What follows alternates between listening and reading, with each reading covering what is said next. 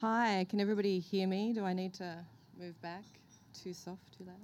That's a bit weird. Um, hi, I'm Tania Davidge, and it's great to see all you guys here um, for the portfolio workshop. Um, it's a fantastic thing, and it's a really good time of year to be doing it. Um, I'm going to chat to you today, not necessarily about portfolios, but something that might be in your near future. I'm going to chat to you a little bit about having public conversations about architecture, why we should have them, why they're important, and why we should have more of them. Um, I'm also going to talk a little bit today about the Institute's new architecture awareness campaign. Um, it's called Where I'd Like to Live. I don't know how many people, is anybody familiar with it? Have you come across it yet? Oh, one hand. Ah, and a few students, maybe you've all had your heads down at end of semester, well, you've still got a little time to get onto it. Anyway, so where do I want to start? Right. Um, about a year and a half ago, I was driving down Punt Road, I think it was, and I looked up and I saw a big green billboard. And the big green billboard had a picture of broccoli on it. And I thought, what is that bill, big green broccoli billboard advertising? So I read the caption, and the caption said, You wouldn't ask a butcher about broccoli, so when it comes to building, ask an architect. And the billboard was advertising the Ask an Architect service basically. And I looked at this and I thought, well, you know, I can get on board with that. I'm an architect. I believe that we've studied for a certain period of time and we've worked for a certain period of time and we bring professional value, um, you know, to the built environment. So yes, you know, we should ask an architect about building. But then I thought about this billboard a little bit more, and I thought, you know what? I don't actually think that I'm meant to be the audience for this billboard. I think that maybe somebody who's thinking about renovating or somebody who's thinking about building a new home and is possibly interested in hiring an architect, they're meant to be the audience for this billboard. And what are they left with when they look at this billboard? Well, basically, what they're left with is a piece of broccoli. So I thought, oh, that's really hard. Like, you're not making a connection with your audience here. But then there's the question of, like, what is that connection that you want to make? Like, there's so many things that we can say about architecture. How do you say them in one billboard? It's quite impossible. How do we talk to the people? How do we talk to people about all the richness of thinking that goes into designing the built environment in a simple in a single billboard? So I've been thinking about this question for a long time and talking to people about this richness is actually not easy. It's quite a difficult proposition. In the 18th century, architects used to be interested in this idea of architecture parlante. And this is a French term, and what it basically means is speaking architecture or architecture that speaks. And so architects like Claude Ledoux were interested in this idea that when you took a building and you looked at the building, you would understand its place in society, you would understand its place in the city, and you would understand what its program was. And if we look at, you know, some of the fantastic buildings in Melbourne, some of the fantastic gold rush buildings, um, we can see that there's a semblance of this idea in those buildings. So if you take, for example, the State Library or Parliament House, we can see that there's uh, um, you know, ideals of power and identity bound up in Parliament House. The fact that it's sitting outside of the grid and it's on axis with Bourke Street, it's up the hill and you have to move up into it. And then when you move up into it, you're kind of in this grand entry statement, this portico with these big columns that surround you and dwarf you, so the architecture makes you feel small and insignificant next to the institution. And you know, you can understand this physically just by walking through the city. It's a wonderful thing. And the State Library has a similar position, you know, as a public institution in the city. It does a similar thing. It sits back off this beautiful green forecourt and you move up into it and it's quite wonderful. But what we think about when we think about architecture nowadays is not that at all. Architects are kind of, you know, we're interested in different things, we're inspired by different things, we're inspired by a much broader range of issues than just simply kind of power and identity and the monumental. And you know, we're inspired by things like patterns. If you look at Sean Godsell's Design Hub, or we're interested in things like portraits, if you want to take ARM's new portrait building with William Barak on its face at the top of Swanston Street. And we're even inspired, I suppose, by kind of nature in very, very abstract ways, if you think about the beautiful space that we're sitting in now. Um, and if you think about a building like Federation Square, which is just across the river, it has a similar civic monumentality to it, yeah? It's meant to be a similar civic building to, say, the public library. You know, it's a public building around a public space, it's formed around a public space. But there's a real richness to this building that's not easily accessible. You don't just kind of see it and experience it um, immediately, and you don't necessarily see it and experience it in the photos of it. What you need to do is you actually need to go there and you need to get to know the space to understand that you know the geometry is based the geometry of the facade is based on really complicated um, kind of mathematical formulas or mathematical geometries that have to do with fractals and the idea of the infinite. Um, and one of the things I love to point out to people when I take visitors to Federation Square, for example, is the way it draws the city in without referencing it really obviously. So if you next time you go to Fed Square, you may have noticed this already, but next time you go there and you're standing in the plaza, if you look up at the lighting above you, it's strung on electrical cables that crisscross the plaza. And where each one meets, there's a kind of a light comes down. And this lighting is inspired by the, um, the electrical cables of the tram tracks in Melbourne. So it's drawing the kind of entire city of Melbourne in in these small ways, which are really quite beautiful. Um, so it's an incredibly rich building, but we only understand it by getting to know it and rather than just seeing images of it. So I thought I would talk a little bit more about how we have conversations about architecture in the city in public. Um, and I, I think there are kind of three primary ways, or this is my personal feeling, um, you might want to add some, that we have conversations, public conversations about architecture. So the first is in the media. We have public conversations in the media on the news and in the newspapers, and we talk about the perils of overdevelopment and kind of the not in my backyard um, protests against development in the middle suburban ring. We talk about the inaccessibility of affordable housing and we talk about the poor planning decisions at Fisherman's Bend and the Docklands um, among other things. And, and these conversations are often kind of negative, maybe in tone. You know, they're not positive or celebratory. They're often talked, to, you know, talked about by experts. Um, although I did notice that the, some of the buildings from the National Architecture Awards were on the front page of the Sydney Morning Herald the other day, so I think that's a fantastic win. Um, but then if we move on from the media, we have um, a really everyday forum where we talk about architecture and we have conversations about the city, and it's basically through the planning process. Yeah. So the planning process, I don't know if um, some of you are familiar with it, some of you probably not as students yet, but it's kind of an adversarial model. If there's a house going up next door to you and you love it, you don't usually do anything about it. You don't write a letter of support saying, I love it. But if you hate it, you well and truly make yourself heard. So, what we have is another kind of, I suppose, negative way of engaging with architecture. Now, while I say negative, it's not to say that these kinds of conversations aren't super important. Like, they're really, really important to have these types of conversations, even if they're kind of based around conflict or adversarial models. Because um, what these conversations do is they renegotiate the going rate, right? They negotiate public conversations like this, negotiate what we deem acceptable in terms of the places that we live in. And I think that we can see, I don't know if any of you have been following the conversation around the Nightingale apartment building in Brunswick, yeah? So we can see an example of this in that conversation.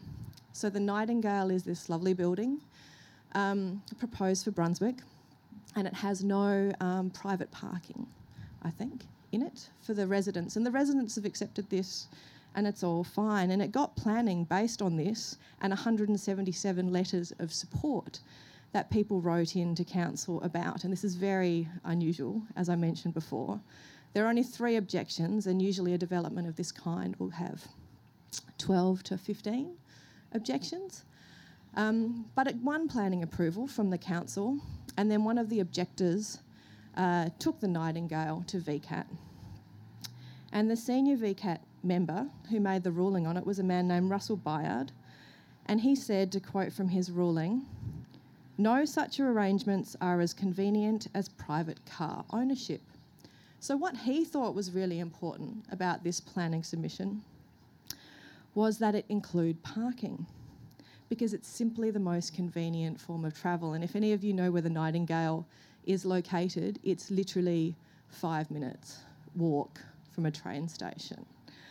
So this is really interesting. But then what happened in the newspaper is there was this wonderful article that had, I think, uh, our planning minister talking about it and an amazing planner called Roz Hansen talking about it, saying that VCAT should be taken to task on this because this was not an acceptable this was not an acceptable ruling. It wasn't an understanding of how we should build our cities. It was a really kind of archaic view, in fact.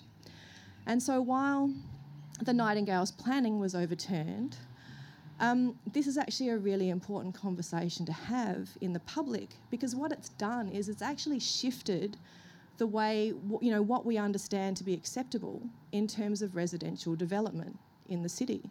So it's it's fantastic. I hope they get it up as well, obviously, but it's still a really important conversation to have. Um, the third conversation, or the third way I want to talk about um, how we have kind of public conversations about architecture, often revolves around money. So if any of you are thinking of buying a home, maybe not quite yet, but anyway, or um, are think, going to think about it in future, often the conversations you will have with your friends and the people who are on the block and renovation rescue and stuff like that are all about investment value and affordability. And what's really interesting is that the Institute has market research that says that people really value architecture. They see it as a valuable commodity. It's a really important thing. But at the same time, people think it's a value that they can't afford. And this is a real problem. Because what we're doing is we're putting all of our kind of eggs in the money basket. Yeah?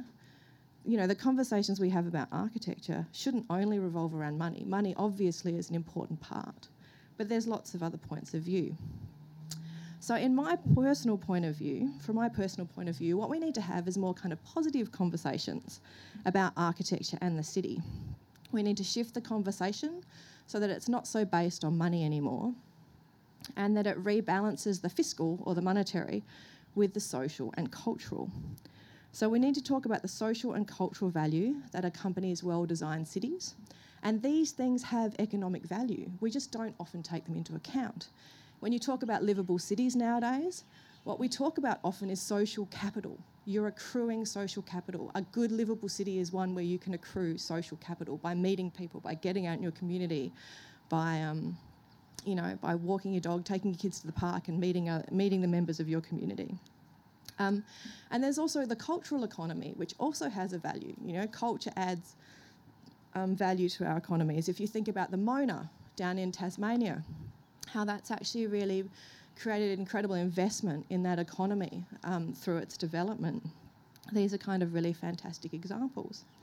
So, one of the ways you can all get involved in having a positive conversation, public conversation about architecture, is to um, post something for the Where I'd Like to Live campaign.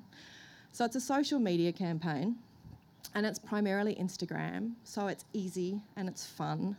And I've posted stuff, but it doesn't appear because it was a bit weird, but that's okay. You can find it yourselves. Um, and it was launched on World Architecture Day in October. So, what do you need to do? And you need to do it by Friday, people, okay? I think I'm a judge, I'm not entirely sure. Anyway, um, you need to post a picture to Instagram that shows where you would like to live, right? You need to tag it with the hashtag where I'd like to live. And then, and this to me, right, is the most important bit you need to say why you would like to live in this space, right? Because what we often do as architects is we love these images with nobody in them. That makes the architecture look beautiful, yeah? So, what you're doing if you post an image like that, that all architects love, which is fine, I love them too, is with the t- couple of sentences that you write down the bottom, you are putting yourself in that picture for other people to engage with, right? So, it's positively simple how we can have a conversation about architecture. So, the comp closes on the 16th, which I think is Friday. So you need to get onto it. I think you can win $2,000 in like designy stuff. Woo! I'm not sure what that stuff is. You have to look it up. Um, I think somebody's handed out the Avant cards that are um, that have the little details for it, so I don't have to read them out because there's no screen. Um, anyway, what I think is really lovely about this um, campaign that the institute is doing is that one of the aims, or the three aims, is that they're trying to challenge the idea of architecture as elitist, expensive, and intangible. So that's quite fantastic. Um, and they're anchoring the campaign uh, you know, on questions of livability, affordability, and community. So they're really trying to broaden that conversation about architecture. The first stage focuses on residential design, which, um, uh, you know, I kind of, I don't know, I'm not completely sold on that, but I know why they did it, and I think it's a, a really clever um, place to start. Um, and then what they're going to do, they're hoping to broaden out the campaign and focus on kind of more public and institutional questions. So, where would you like to live? Where would you like to play? Where would you like to work? Where do you like to learn? So, I think it's kind of a really lovely place to start. And one of the reasons I think they started with residential is they're partnering with um, the Design Files. Does everybody know the Design Files blog? I think it's the designfiles.net. It's run by a woman called Lucy Figgins. Figgins, um, apologies if anybody knows how to say that and I've said it wrong. And she um, runs this great design blog. Uh, you know, she interviews people who are in the design world. She talks about art. She talks about architecture, um, and she does it from a kind of a very, like a kind of just a design interested perspective rather than a professional perspective, which is really wonderful. And what's really interesting about Lucy is that she has 125,000 followers on social media. And she has a list of 25,000 design um, subscribers, essentially. So they're all interested in design. There's so many people out there that are interested in design. We just need to talk to them. So she's run three profiles on her website and partnered with the Institute. So she's talking about three different houses. And the way she talks about them is really wonderful. She doesn't, if you've ever read a building review in an architectural magazine, this is not the way she is talking about these houses. What she does is she puts the people first. Um, I'm not saying that building reviews don't have a place, they absolutely do, but her writing's quite lovely for, for a different point of perspective. She puts the people first, she talks, them, she talks to them about, you know, what it's like to work with an architect, um, what it's like to live in these lovely spaces. And seriously, the houses profiled on, on this are fantastic. Um, you know, and kind of what it means to them, you know, what it is to kind of be in those spaces, to occupy those spaces. And she puts people in her photos. So she goes down and she takes a photo of the people that she's talking to in their houses. So it's really nice. And when you all grow up to be proper architects, I'm still not sure I'm one, you will put people in your photographs, please because we went through, it was really interesting. I'm on the reference committee. I should declare my conflict of interest. I'm on the reference committee along with Sarah for um, the digital campaign. And we got all these photos from architects, and they're all lovely if you're an architect, but there's nobody in them. There's no way to occupy them. They're all beautifully proportioned and perfectly painted. Sometimes there's flowers, but that's it. Seriously, people. anyway, so, you know, I would you know, post a photo. It's a great way to take to actually contribute to, I think, a, a lovely public conversation on architecture. And I just wanted to close by talking about a few other ways um, that we can talk publicly about architecture. So in Melbourne, we used to have architecture on the radio um, with uh, Stuart and Simon and Christine, and Christine I work with. So I love her, so that's why I'm mentioning architecture on the radio. It's no longer, they've retired unfortunately, but Simon still is often found to be talking on the radio. Um, we have wonderful things like architecture exhibitions, and there's been some amazing architecture exhibitions uh, in recent times. And I just think, most notably, um, the NGV had the Melbourne Now exhibition, and architecture played a really important role in this. You know, design and architecture, but architecture had four rooms, and there were a swathe of architects who were commissioned to create pieces um, for that building, that beautiful building over there. Um, competitions the kind of public focus in competitions has actually become a lot more prevalent. Um, the Flinders Street Station competition is a competition that immediately comes to mind. The public voting, the People's Choice Award, I don't know if any of you did it, but it was fantastic. It was really interesting. What you had to do was that you had to vote on all of the shortlisted designs, and um, you had to rank each shortlisted design, I think there were six of them, on certain criteria. And what it did was it forced you to look beyond the kind of big heroic image that we all love to make, right? And it forced you to actually really engage. And I've got to say, my initial first choice didn't, you know, wasn't my first choice by the end of the process. So it was a really good way to get people thinking a little bit more about the spaces they live in, what an iconic building should be, what a train station should be, what we should do to Flinders Street Station. It was really lovely. Um, there are a few people that are here tonight that are going to help you out with your portfolios, some really fantastic people who are really interested in public conversations about architecture. Um, I think Edwards Moore is somewhere around, maybe. They've just put out a book last year, or maybe not. Maybe they were on the list and no more somewhere. You know, they've put out a book, and, you know, a book is a way of broadening kind of your audience, the audience for architecture potentially. We have Warwick Mihaly over there in the back in the very sharp hat. Uh, he and I'm not sure if Michael Smith's here, but Warwick has a fantastic blog on architecture, and it's actually super good for architecture students. So I don't know if any of you have come across it, but I highly recommend you have a read of it. Um, it's great for professionals too. It's good for everybody, really. and Michael Smith, um, he's the red and black architect, and I think the um, most recent post of his is an interview with the planning minister, so you should check that out. It's a, a really important conversation. Um, and then we have, you know, advocacy, which I suppose is what the institute promotes. But uh, you know, a lot of the members of the institute go on above, uh, above and beyond their call of duty and are advocates, public advocates for architecture. So these are all kinds of wonderful things and good ways we can get involved and have conversations about architecture. And then I suppose I'd like to kind of finish on this beautiful pavilion that we're in. I think this is a really wonderful example of how we can have public conversations on architecture and public conversations in architecture. Um, and you can see how this, the design and the simple kind of construction of this pavilion actually completely changes um, the space that we're in. And it's such a lovely space to be in and to speak in. It's a really wonderful space.